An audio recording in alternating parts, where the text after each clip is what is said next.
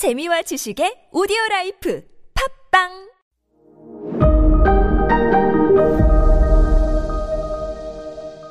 네, 여러분 안녕하십니까. 역사 스토리텔러 썬킴 인사드리겠습니다. 야마토! 일본의 모든 것을 나타내는 그런 한마디죠. 문제는요, 이 일본의 정신을 상징하는 야마토가 한자로는 대화예요. 큰 대자에 평화할 때 그 화. 문제는 이거를 대화를요, 야마토라고 읽을 수가 없어요.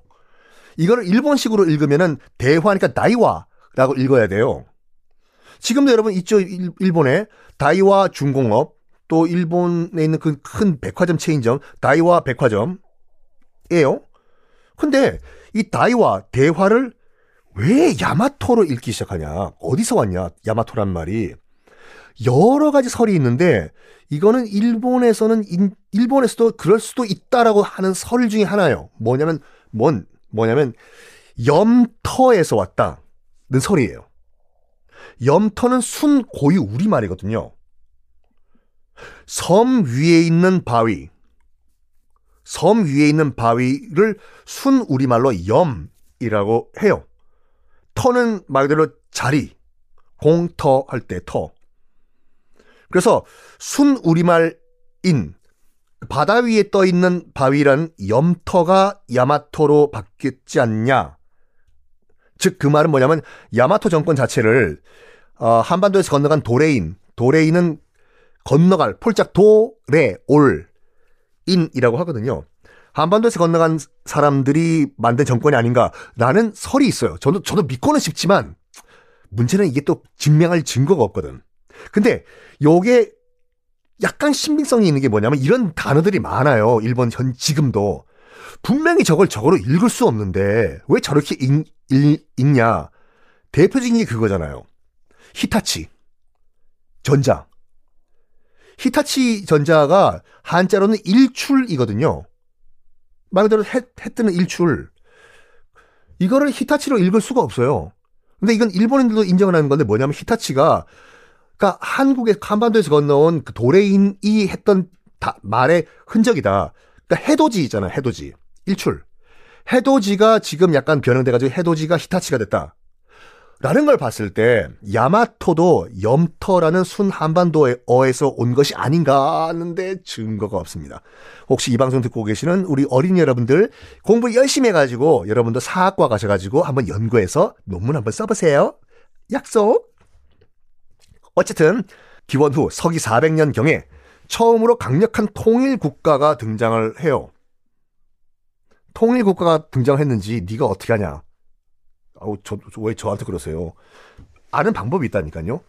이 시기에 서기 400년경부터 만들어진 것으로 추정되는 왕들의 무덤으로 아, 추정되는 무덤들의 크기를 보시면 돼요. 엄청 커요. 오사카 이런 놀러 가시면 뭐 드시나요? 아니 뭐 드시는 건 중요한 게 아니라 오사카 가면 어디 가세요? 오사카 성 가시고 또 어디 가냐? 어 오사카에 가면요 나중에 여기 한번 가보십시오. 다이센 고분이라고 있어요. 대선 우리식 발음으로 하면 다이센 고분이라고 한번 지금 검색해 보세요. 웬 여의도가 나와요. 큰 호수 안에 여의도가 하나 나오는데 그게 무덤입니다. 누구의 무덤인지는 몰라요. 누구의 무덤인지는 몰라요. 일본인들은요. 그것이 뭐 덴노 일본 왕 중에 한 명의 무덤이라고 주장을 하는데 몰라요. 증거 안 나왔어요. 하여간 무덤인 건 맞아요. 파보니까 뭐 부정, 부작물 나오고 해가지고. 그러니까 그 무덤이 다이센 고분 검색해 보시라니까요. 이게 만약에 왕의 무덤이라고 하- 치면은 엄청나게 강력한 왕권이 있었다는 증거잖아요. 그거 만들려면 최소한 만 명에서 2만 명이 동원이 돼야 돼요. 지금도. 그러니까 그만큼 왕권이 강했던 시절이다라고 보시면 되는데 어 요때 이 야마토 정권부터는 일단은 강력한 왕이 있다고 치고 그 왕을 뭐라고 불렀냐면 간단해요. 대왕이라고 불렀어요. 근데 대왕이라고 부르진 않았겠죠. 일본 말로는 오키미라고 불렀거든요. 오키미. 여러분 어떻게 이렇게 잘하시냐. 제가 여러분 딱 마음 읽었죠. 이 오킴이라는 표현이 나중에 덴노로 바뀌어요. 이른바 자기들 일본식 자기들 표현은 천황으로요. 덴노로 바뀝니다. 자, 구조를 보시면 당시에 이 야마토 정권에는 오킴이라는 나중에 덴노가 되는 왕이 있고 그 밑에 호족들 지방에서 방귀 좀 끼는 그러니까 지방 유지들이죠. 있어요. 어, 그러니까 이렇게 보시면 돼요. 일본인들이 말하는 만세 일계라고 하면서 기원전 711년부터 제1대 덴노가 나왔다는 것은 역사적으로 이렇게 교차 검증을 해봤을 때 허구라니까요. 이게 증거가 뭐냐면 덴노라는 표현은요 나중에 등장을 해요. 진짜로 정사에는 요때 야마토 정권 때만 하더라도 일본의 짱 왕은 오킴이라고 불렀습니다. 자, 이 야마토 정권의 이제 호족들 지방에서 방귀 좀 끼는 이제 호족들이 많다고 말씀드렸지 않습니까? 그 중에서도 가장 방귀를 세차게 힘차게 뿡 끼던 호족이 두 집안이 있었습니다. 어떤 집안이냐? 소가 내가 속았어요. 가 아니라 소가 씨 김씨, 박씨, 최씨 할 때 그 씨예요.